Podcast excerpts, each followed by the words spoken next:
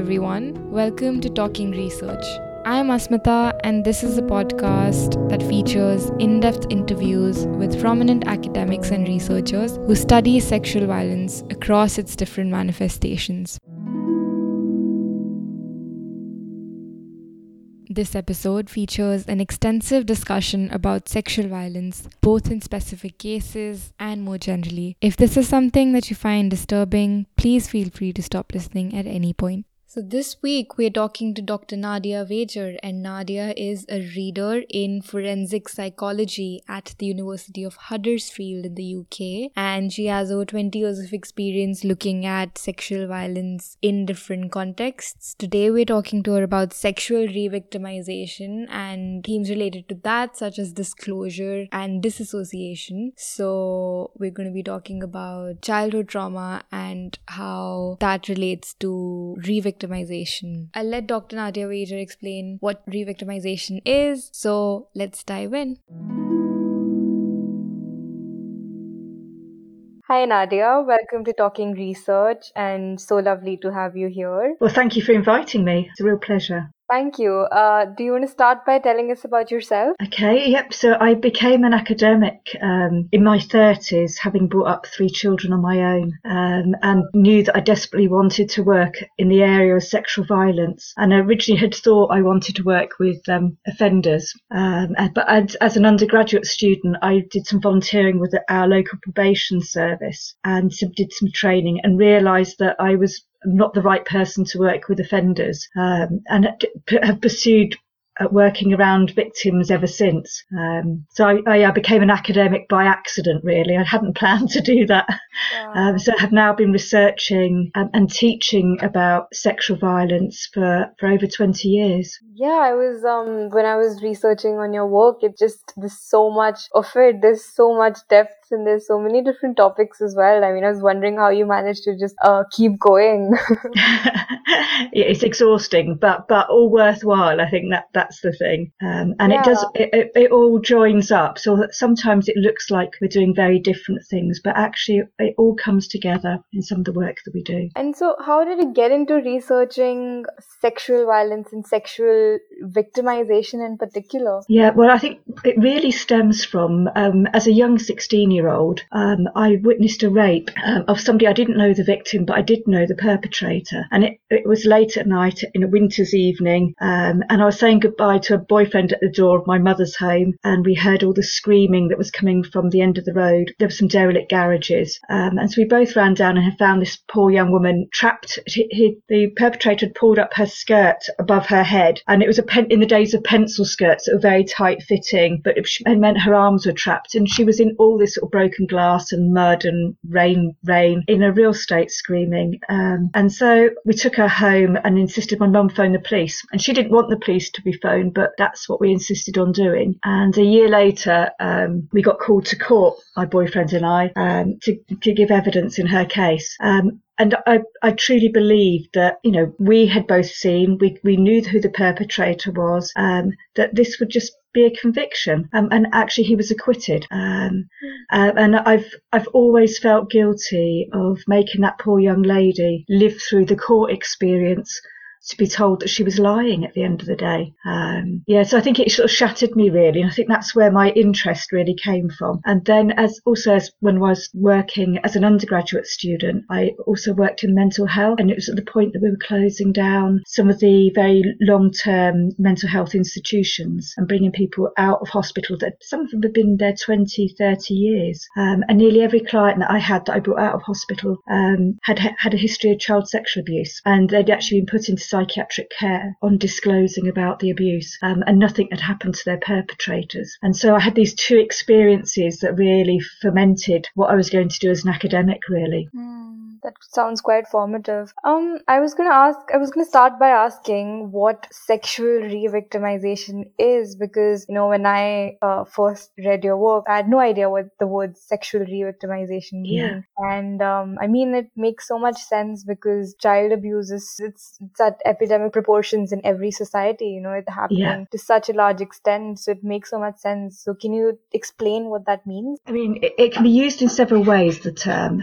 The way I use sexual re-victimization is it's looking at uh, people who've experienced child sexual abuse, who then later on in life are subsequently um, sexually assaulted by different people, so different perpetrators at different points in their life. And it could be again in childhood or later on in adolescence or adulthood. And what we know from the existing literature is between half and two thirds of victims of child sex abuse will go on to be re-victimized by a different perpetrator at another point in their life. Um, and that's, that's equivalent for both men and women. So equivalent rates, although boys experience less child sex abuse than girls, their rate of re-victimization matches that of women. Um, and I was dumbfounded by when I first came across this, just um, thinking, why? Why does this happen? You know, how come sort of the same people get targeted over and over again. And whenever I start off talking about re-victimization, people often say to me things like, oh yes, well there's those people that just sort of bring it on themselves, isn't there? And that's really not what this is about.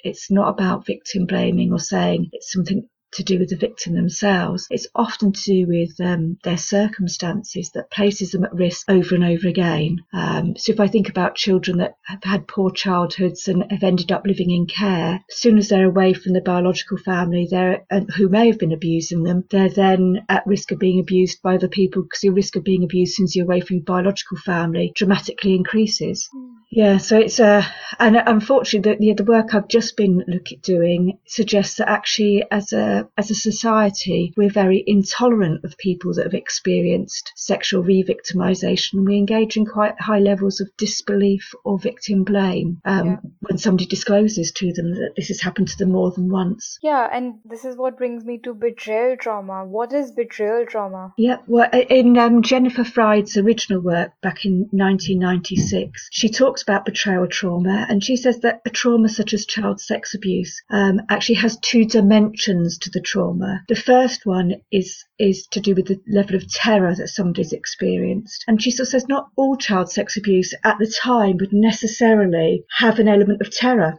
The person may have been very nice to them. The child might have seen it as a game. Um, so initially there might not be terror, or there could be other circumstances where there is. And the other dimension of, of, of um, betrayal trauma is the amount of um, social betrayal. So how how much did you trust the person who has harmed you in this way? Um, and she sort of said, with a lot of child sex abuse, you might have a low level of terror, but you can have a very, very high degree of social betrayal. And so it's the social betrayal that then causes the traumatic reaction. So it works out, it's a combination of those two things. And I think it was such a wonderful way of explaining um, why children often delay reporting because they don't experience what happens to them necessarily as yeah. terrifying. Um, it's only as they reach adolescence and their own understanding about sex and intimate relationships suddenly comes to them what's happened to them in the past was actually very bad. So actually, that's why we so often see this sort of what we call a sleeper effect of the impact of child sex abuse only happens to people as they hit, hit adolescence, particularly those that didn't experience high levels of terror at the time of the abuse itself. So who is most vulnerable to sexual revictimization? From some of the work that we've done, it looks as though those who've experienced the most severe forms of sexual abuse um, and when we think about how severe. We're talking about how long did the abuse go on for? So how many weeks, months, or years? Did did the abuse involve any form of penetration or other sort of very um, uh, explicit sexual acts? And so there doesn't seem to be any other key predictors. So I think what I found from my research is people that experience what I've called double betrayal, which is where they have experienced high levels of social betrayal. So the person that abused them is somebody that they really highly trusted. And also they then have attempted to tell somebody. And obviously, if you're going to tell somebody that you've been abused, you're going to really think about who you're going to tell. And it's going to be somebody again that you really trust. And actually what happens with many disclosures that children attempt to make is the person that they're telling disbelieves them or they engage in some element of victim blaming either intentionally or unintentionally. And so i've called that in my research double betrayal. Um, so that you've got a, an abuser who's somebody you trusted and then somebody that is a confidant who you've disclosed to who you've trusted who's let you down. And they're the ones in my research they were almost 100% chance of being re-victimized which is just absolutely shocking really. So Oh, there, there was other research that was done around the impact of child sex abuse, generally in terms of mental health, that had said that actually it was often the response to an attempted disclosure that had the worst impact rather than the nature of the abuse itself on the outcomes for the child. And so not only does that happen in terms of mental well-being, it also appears to happen in relation to sexual re-victimization. I think that's so important to focus on because tackling child abuse is so important to focus upon because your research tells us that it's not just an isolated incident. Um, no. It can happen again and these children who are abused are vulnerable in the future as well. So as a well-meaning parent who is concerned about the safety of their child, but you obviously can't be everywhere with your child. How yeah. do you pay attention to, you know, are there any telltale signs? Well, I think there's telltale signs. About the other people around the child, um, as well as telltale signs possibly within the child. So if I start with people around, we often sort of think of potential child sex offenders as a number of different sort of stereotypical characters. One, that they will be male, that they'll be adult male, and that they'll be un- unpleasant in some way. Um, and what we know is about 50% of child sex abuse is actually perpetrated by other children or adolescents. So we will often get in people to look after our children who themselves are maybe just sort of teenagers, later adolescents, which is actually quite a risky time. We often don't think about women as being child sex offenders but actually, if we were ask women on anonymous surveys about how many of them have a sexual interest in children, it's actually about six percent of women have an interest in that way, um, and it's it's it's less than men, but it's still it's still quite a scary proportion. So I think one of the key things a, a, lady who had worked with sex offenders called Carla Van Dam, she wrote a book some years ago called The Socially Skilled Child Molester. And she said something that was really important in her book. And she said we should always become aware and suspicious when somebody comes into our lives who's too good to be true, who um, always wants to help out with the children. They're always really keen to be available to do things. It should just spark a little bit of worry for us. Um, I always think that as much as we love our own children, other people's children are a bit of a nuisance to us. So if you've got somebody that's suddenly going, no, don't you worry, I'll do that. You go and let have a rest, or you pop out, I'll sort this out for you. You need to be aware. I think the other thing is is to bring up children so that they they know that, they can question anything and that they can tell you anything. And I think there's often signs where I've, I mean, I've been a parent. I've got three very grown children, and I'm being very guilty of this myself. So I'm not condemning anybody for what I'm about to say. But there'll be times when you're busy and you'll be going off to, I don't know, your aunt and uncle's house or granddad's house, and um, the child will say, Do we have to go? And as a parent, you just say, Of course you do. Now put your coat on and get in the car. Whereas what we should be saying to them is, Oh, do you not want to go? And, and, why don't you want to go? And actually, that's providing space for a child to actually say something to you. And what we often do is we close down those potential conversations. So if a child ever shows reticence about being near somebody, we need to question that. If they t- start thinking in terms of secrets. Secrets are a no go. We're allowed to have surprises, but not secrets. Because if it's like, we don't tell mum about this or we don't tell so and so, it's our secret, that becomes quite problematic. So it's about teaching children the difference between secrets and surprises and that secrets actually aren't very good. Surprises are nice because it's going to be something you don't tell somebody, but you're about to tell them later and they're going to find out and it's going to be lovely for them. But, and I think just suddenly children's change in demeanour, so not wanting to get undressed in the way that they would do normally, talking about their body parts, using different language to what they would do normally, becoming quite withdrawn. I think if they're not engaging with their peers in the same way, they're just little signs to open up conversations. And you don't have to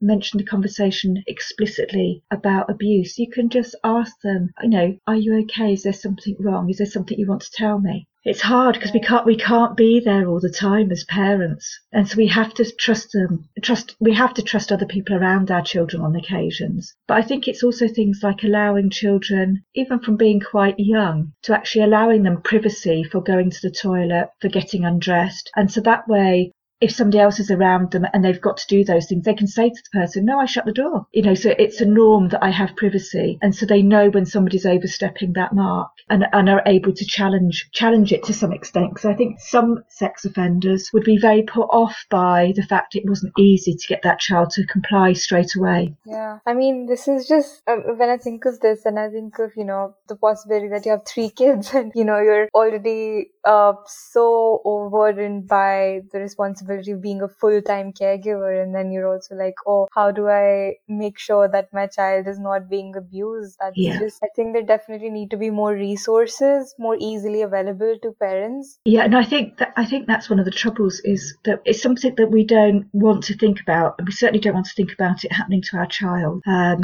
and i think there needs to be more where we're forced to see it. Um, so say like when i had my children it was a very long time ago now but i had all the different books on parenting and childbirth and you know would certainly look up everything and it had all the things to do with accidents and illnesses and birth complications. There was never any mention about risk to the children once they were born in terms of risk of abuse what were the signs of abuse how to prevent abuse how to recognize it within yourself and with your partner whether or not mm so that it was overstepping boundaries. And I think that's, we just need it to be in normal conversation and not to shy away from it really. So it's something that we, we can bring up between us as adults. Uh, and I think that if we had children that were able to challenge and were able to talk to us, as I said earlier, the, the impact of a child sex abuse is made far worse by the re- reaction that the child gets when trying to tell somebody. Far better that they're if something should happen untoward, that the child is able to disclose very quickly and the parents are able to respond with emotional warmth towards the child um, and to take protective action um, because that could actually undo the harm that's been done. And you find that there's a relationship between disclosures and amnesia.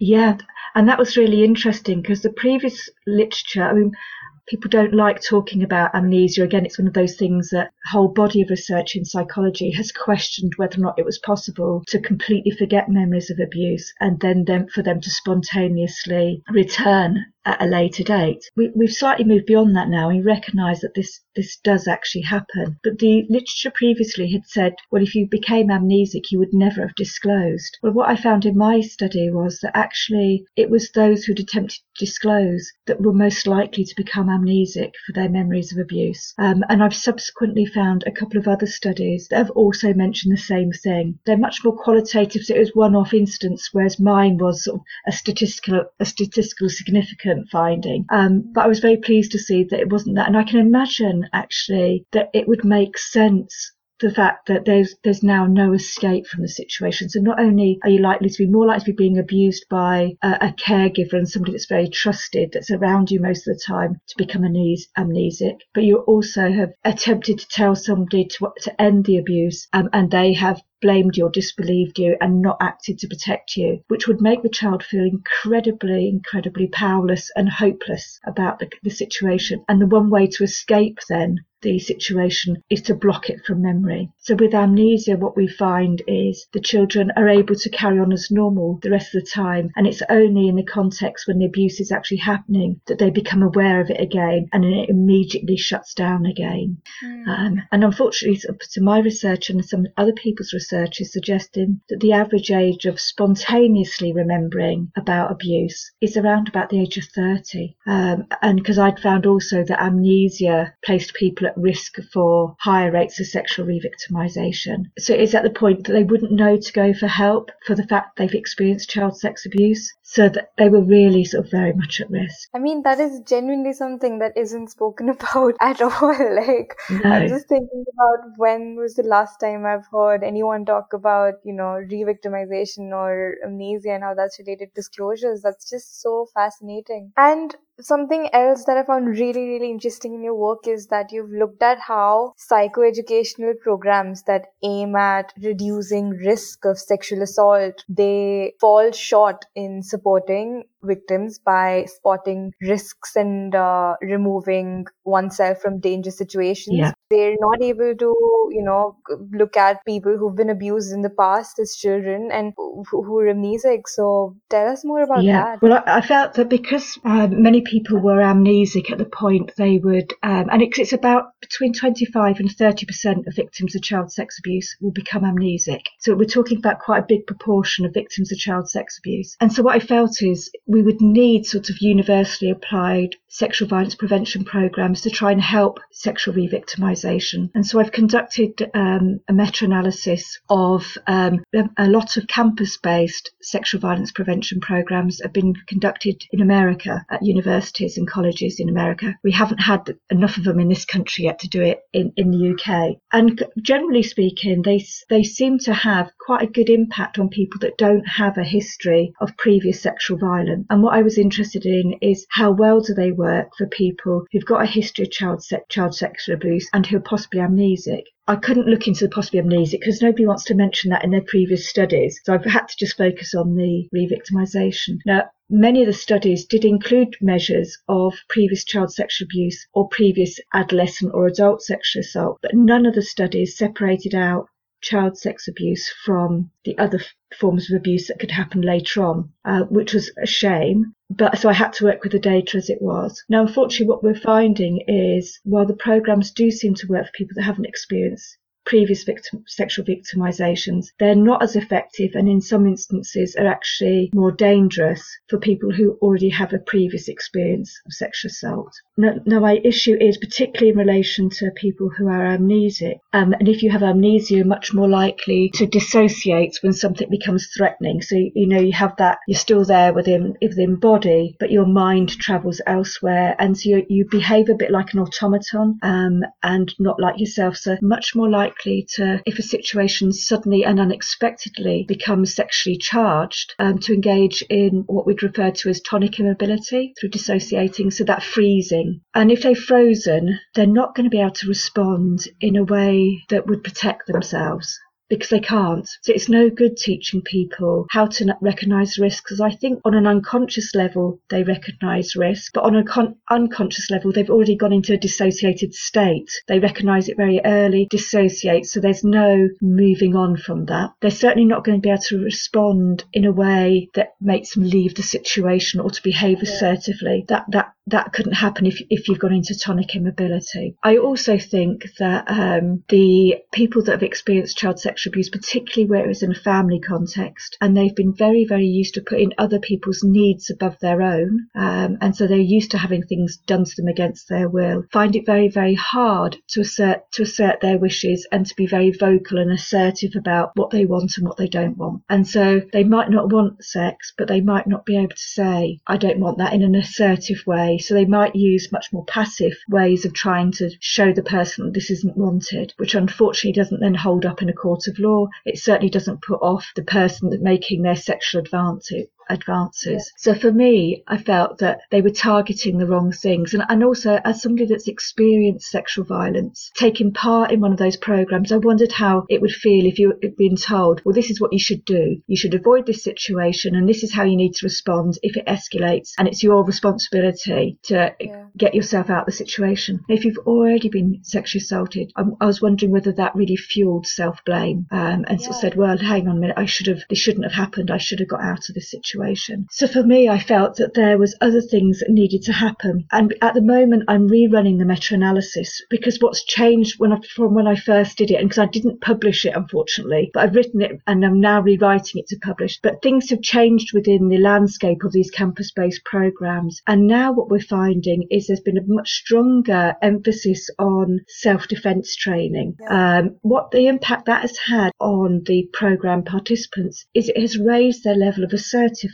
Now, for me, I think the that could really work for victims who've already got a history of sexual abuse because it's not about having to act, uh, act in self-defense at the time but if it raises your level to be assertive generally in normal life mm. i think that's a very big protective factor because actually many predatory offenders will purposely target people because they look like they're socially withdrawn they're highly anxious they show signs of dissociating they get targeted and i think if you can look assertive and confident actually far less likely to be targeted So although it doesn't help you escape a situation if somebody has targeted you, it might reduce your risk of being targeted, if that makes sense. Yeah, I mean this when I when I was reading your work and it talked about these psychoeducational programs that are aimed at reducing risk of sexual assault and they tell you that you need to protect yourself and this is how you can do it. I mean it reminds me a lot of what's happening in India because we've been told for ages that women need to be vigilant, women Yeah. need to learn, you know, karate or self defense stuff. And it's it's like, okay, I mean I can I can see why I would benefit from being vigilant, but that really should not be your prime focus. I mean your prime focus definitely should be looking at the person who is perpetrating this violence. I mean Yeah. um it absolutely is not my responsibility to make sure that I'm not assaulted in daylight. Like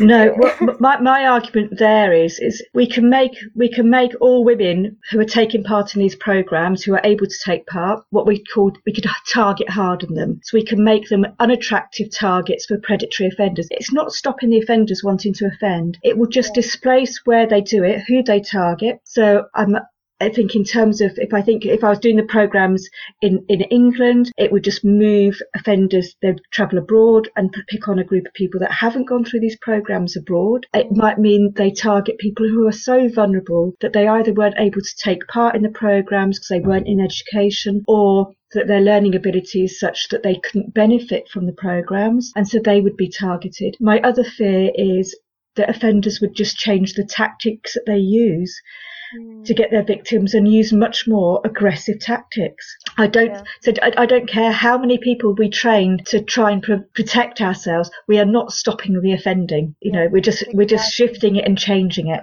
Yeah, and I think your work is so important because it really brings up this, you know, other question that what about people who don't have a recollection of being abused as children? I mean, what about those who are amnesic and as your research highlights, there's quite a huge proportion of them. yeah. Yeah, um, and you've pointed out that there are preventative measures of sexual violence that are sort of alternative to this potential victim centric defense strategy. So, what are those? Well, I, I think that there's, um, particularly in the case of sexual re-victimization with victims who are amnesic and engage in dissociation, I think there there's a lot of very well-intentioned sexual partners or suitors, to call them a better word, who have started out well-intentioned but through their actions have inadvertently sexually assaulted somebody or had sex with somebody who at least wasn't fully consenting. And if I'm, I'm I particularly talk about young young men in this, and I should I, it doesn't just relate to young men. It could be young women, it could be older guys. But I think particularly for young people who, being honest,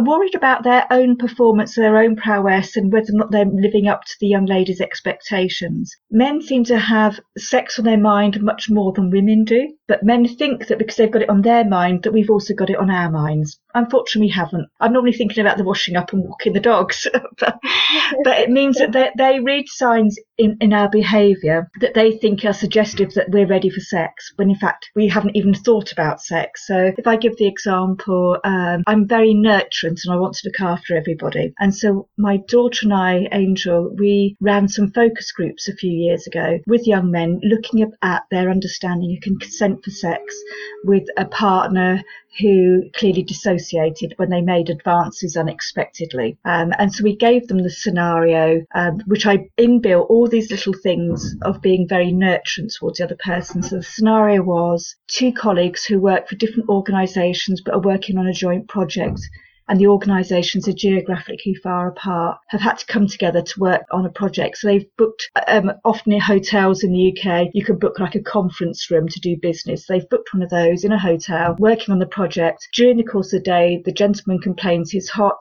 The young woman automatically opens the window. They then have lunch and there's a bit of extra mashed potato. So she pops it on his plate. He drops his fork. She picks it up. Um, she then gives him the extra glass of water that's left in the, in the thing. These as far as I'm concerned, are not signs of flirtation. They're just being nurturing. And um, and as they leave the building, it's pouring with rain. She has an umbrella, so she holds it up over both of them as they walk into their cars. And because they're midst conversation, he sits in the passenger seat of her car just while they finish the conversation. And from there, he then makes a pass at her and engages in a sexual act. And she has just frozen and has done nothing because she wasn't expected. And so when the young men look at this scenario, we had one instance of one of the focus groups, which was just wonderful, where they, um, the guys at the end, we then say to them, you know, so what's happened in this scenario? And the guys go, yeah, yeah, yeah. She was clearly up for sex. And they list, she opened the window, she gave him the mashed potato, picked up the fork or the knife, whatever it was off the floor. She gave him the extra water, held up the umbrella. And then one of the gentlemen, and because these people don't know each other, just said,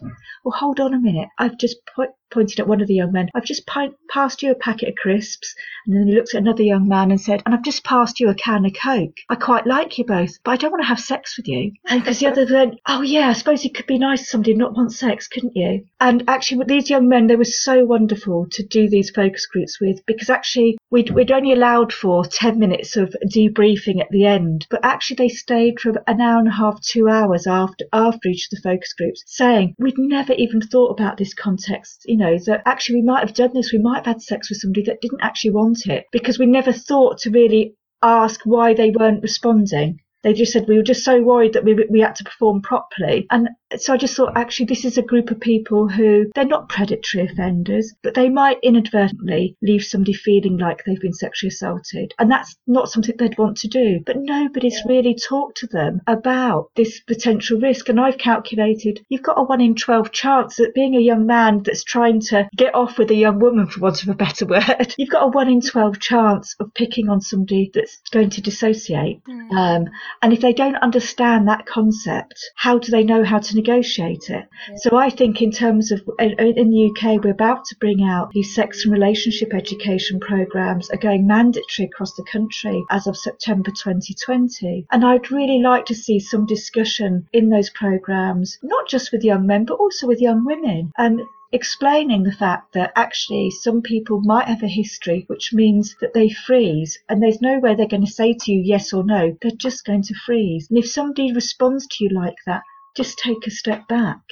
Um, mm. and just chat through because it might be that they actually do like you and that they might want sex with you, but they certainly don't want it now um, mm. but that you need to develop the relationship. And it could be a huge relief to both parties, couldn't it? Um, yeah. I think you've so wonderfully captured this whole concept of disasso- disassociation and you've explained it so well. I mean, this whole idea that, oh, why didn't she defend herself or why didn't she just leave? I mean, it, you've shown that there's so many layers to that and can be a response to a trauma during childhood or it can just be that the person hasn't been socialized to, you know, say what they need and there's so, so many reasons for it. And uh, I, I think it's so wonderful to talk about it. And just like, just once again for the ones at the back, um, dissociation is essentially when someone freezes up uh, during a sexual encounter or a traumatic traumatic encounter, right? Yeah, any. I mean, I think if I give you the example, many years ago, I had a very near miss car accident where my car, the engine had completely died as I was doing a three point turn in a very narrow, dark lane, and I'd got a very black car. And not just the engine die, but all of the lights, all the electrics went. So I'd got this black car that took up the whole little tiny lane on a windy road very late at night, and I could see this other car a big car heading towards me very fast, but I couldn't, I couldn't move. I couldn't scream. I couldn't get out of my car. I couldn't signal to the, the driver that I was in my car and they couldn't see me. There was nothing. Um, and luckily they managed to stop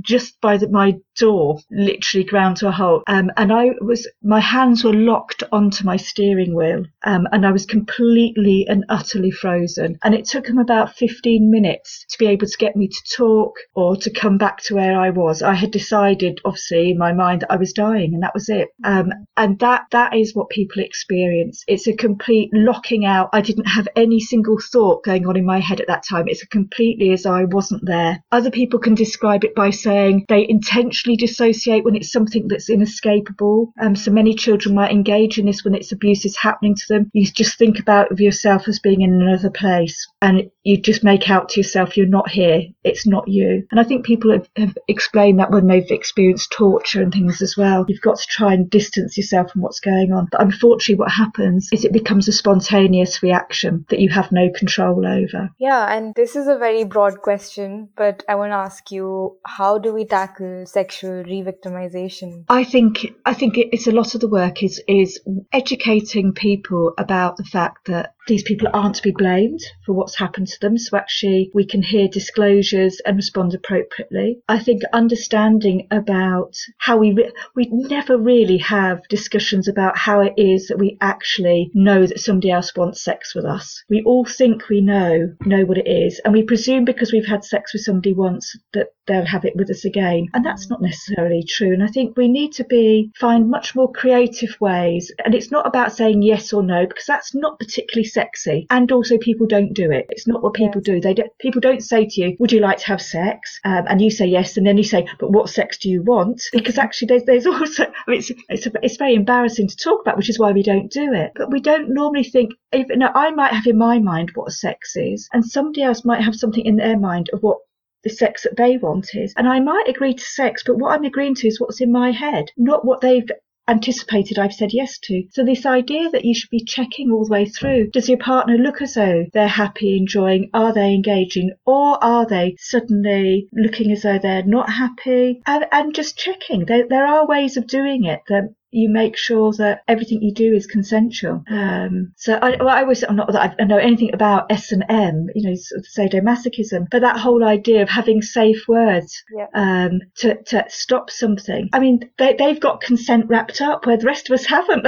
so, yeah. So I think sure. it is just having respect for one another. I think is very key within relationships, and certainly not blaming blaming somebody if they're to disclose to you that this has happened more than once. Yeah, and on a society societal level, I mean, looking at, you've said that what, 25 to 30% of, of, of victims of child abuse are re-victimized? Am I getting that yeah. number wrong? Oh no, it, it's 50 to two, 50% to two thirds of victims of child sex abuse are re-victimized and 25 to 30% of victims of child sex abuse experience amnesia wow. for a period of time. So we've got, it's a re- sexual re-victimization is a massive issue. Yeah. Um, and, and, so the, the, from my studies, people that had had a negative response to a disclosure of child sex abuse, nearly 100% of them were sexually re-victimized at later, at later on in adolescence or adulthood, let alone being re-victimized in childhood. So it, it is something to tackle. And I think we don't, we don't talk about it. And I think if we were putting better support in place for children, I think currently in the UK, and I don't know what it's like elsewhere in the world, there tends to be very, very little support for children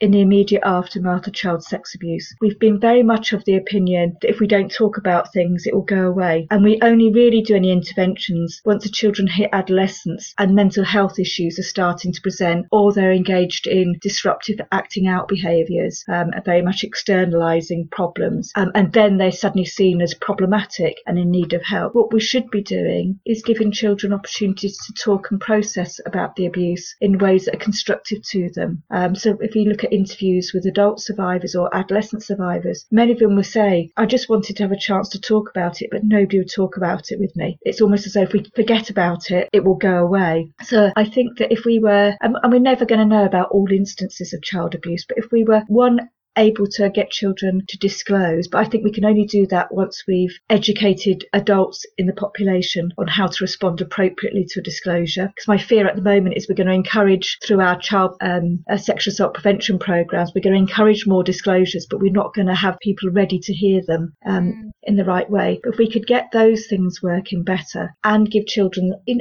normal opportunities to talk about and process the abuse in order to move on with their lives in a positive way, I think we could prevent the level of re-victimization. I, am just wondering what is the right way to handle a disclosure from your child? I, th- I think the, the, the good news is that there's nothing to be gained from something incredibly positive. Mm. So we don't have to be perfect in the way that we respond. So far, say no research says there's a benefit to a positive disclosure. All the research tells us at the moment is there's very negative implications from a negative disclosure. So all we've got to not do is we've not got to blame the child in any way, and we've we've got to believe them. Um, so if you start with belief, um, it means the child can disclose more to you. We need to be able to show them um, that we care for them and that we're going to protect them. Now, actually, adult survivors who would talk about their disclosures will often say, you know, somebody was really caring towards me. They really did their best. The abuse didn't stop, but but the person did their best, and that seems to be protective in terms of what happens later. So I think it's the fact that you're emotionally warm to the child, you show them that you care, that you are really listening to them, and that you believe them, and don't say things to them like you shouldn't have come out the bathroom without your bathrobe on. There's silly little things that we do that imply blame when we don't mean to do so. If I think about the um, the Stop It Now campaign that Lucy Faithfull Foundation were running some years ago, on the back of one of their leaflets, they gave the little example of an auntie who her her brother-in-law had been playing with her niece on the floor when she was very young and he'd been tickling and tickling and tickling her and the child who was very young at the time was squealing and screaming shouting stop it and really high-pitched screaming. And so the aunt had said to her shh be quiet. And she said and when the young lady the, the child reached i think she was about the age of 13 and obviously i'm remembering this in my way that i tell the story um, the young girl disclosed to her aunt that her father had been sexually abusing her so the brother-in-law of the aunt. And she said, and I thought back to my response when he'd been tickling her. And she said she was obviously squealing and shouting stop. And what I should have said to him was, stop. She clearly doesn't want that. You're going beyond what, what she's enjoying. And he said, and she said, and that would have been a clear indication to my niece that I was listening to her and that I was willing to act on it. And she said, but what I did is I silenced her by doing my shh. Um, she said, because what I told her then is, you can't tell me because I'm not going to do anything about anything. Mm. And she did, it was something so simple like that. So I think it's just don't be a normal parent like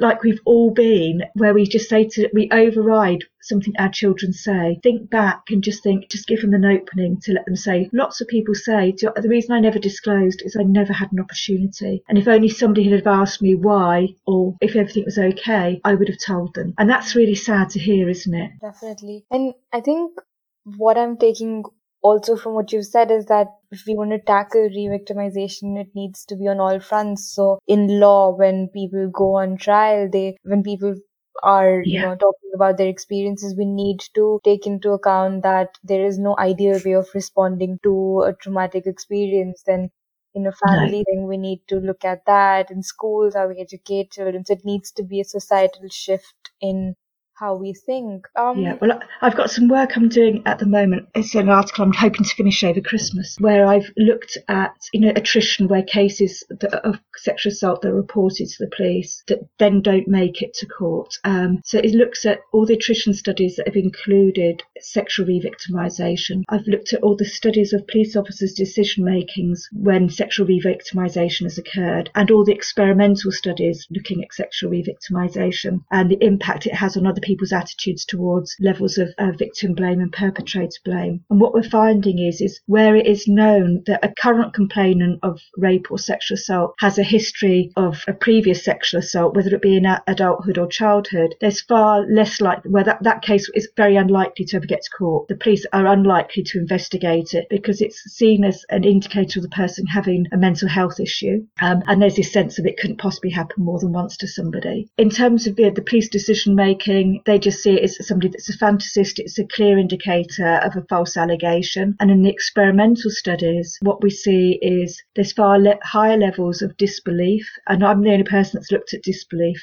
in a study that's just coming out in the next couple of weeks. Um, so disbelief is really high, particularly when the previous assault was a childhood sexual assault rather than a previous adult rape, and much higher levels of victim blame in people that do believe the allegation. Um, and again, it's really the blame is really heavily levelled at people that had a previous history of child sex abuse. We're even seeing in studies that have been done on re-victimisation within childhood, that if it's a perpetrator that's repeatedly offended against the child, the child is seen as more blameworthy than the perpetrator. Mm. Uh, so the perpetrator is seen as less blameworthy for that incident. It's almost like it's the child's own fault for having allowed it to happen over and over again, when actually it's not the child's responsibility to be protecting themselves. And also in instances where a child is re-victimised by multiple different perpetrators, so the subsequent perpetrators are held less accountable than a, a perpetrator to a, against the child who's only been assaulted by that one person. So we have, and I think about we have a problem at the moment around sexual exploitation in this country where children are being multiply sexually abused by multiple perpetrators. Um, and currently those cases are unlikely to get into the criminal justice system and certainly unlikely to end up in convictions. And I just think that these are the people that have been most harmed and most, and also most let down then by the justice system. So we, we do need, I say, we need to change things on all levels. Everything needs to change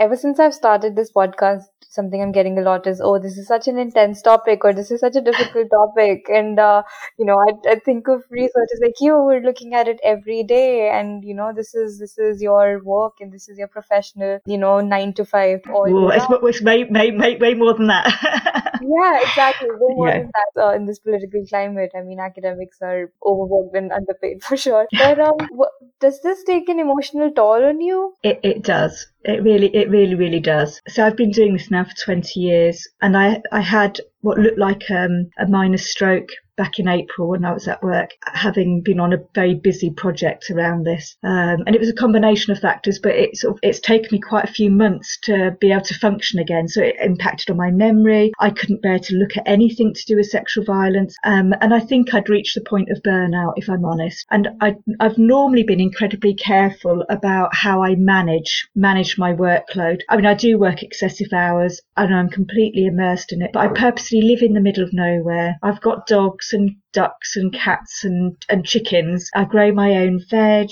and I'm normally sort of very active walking in the countryside. And I try to balance all of the negative stuff with um, the beauty of nature, really. But because I'd been so busy on sort of various projects. I'd actually not been walking the dogs. I'd not been growing my veg. I hadn't been doing all the things that normally provide a balance in my life. And I think the other thing that I've only recently moved to the north of England, having lived down south quite close to my children. And I think I was also quite socially isolated, um, not having my children are grown up in their 30s and are my best friends. And we weren't having sort of the weekly contact that we would have done previously. So I think people do need I mean, I've, I've, been, I've, written about this previously, but we really need to look after ourselves. If we're to do justice to our research participants and, and to make change, we've got to keep well. So I think we have an obligation to stay healthy, keep a balance. I think connecting with others that um, are researching a similar area so we can help one another and just recognise every now and again we have to just say, do you no more? I can't look at this momentarily. I need to just take a break. Because it can be, yeah, it can be very hard hitting and it comes at you sideways. It's often something that you didn't think would upset you or fe- leave you feeling distressed that does. You know, it's almost like we can cope with so much, and then it's the it's the straw that broke the camel's back. Usually, isn't it? The one little thing that just makes it all come crumbling down. So you've raised a really important point, actually. Yeah, I mean, what you've said is so profound as well. Saying no is okay, and saying no is often something that will probably help you a lot in the long run yeah. and for your longevity. I really hope you're fine with your health. Thank you. Well, I'm I'm learning. I've taken up yoga now, and uh, oh, I'm back to walking the dogs every day. And I've just I'm having to say to people, actually, I can't do that at this moment in time, I can't do that because I've got this to do. And I'm trying to be much more realistic because I, I, I, used to just stay up all night trying to work on things because people would impose their deadlines on top of other things I'd have. But you can't work that intensely on topics like this all of the time. Yeah. Um, yeah. Once you've hit 20 years, you have to sort of say, I need a little break. Um, and infantry, my, my head imposed my break for me. Mm. um, I just didn't get to enjoy it. yeah. But I hope you get to enjoy your future breaks. And uh, I'm so thank glad you. you. could make time for this. Oh, it's been, lo- it's been really lovely talking oh, to you. Thank you. And I think you just, you have such a gift of explaining all these really complicated concepts, well, seemingly complicated concepts concepts so accessibly. I think we're just so lucky to talk to you and you know hear you hear hear about all your wonderful work. So thank you so much, Nadia. Well, thank you. That was Dr. Nadia Wager. Thank you so much for listening, and we'll be back next Sunday. We're talking to Dr. Liz Kelly this week. And if you have any thoughts on this episode or the podcast in general, anything I can improve on, or anything you'd like to hear me talking about to an expert, give me a shout out, write me an email, or tweet at us. It's really exciting. We're on Twitter, and there's a huge academic community on there. And yeah, you can find us there as well. If you need, there is a link to organizations that support victims and survivors of sexual violence.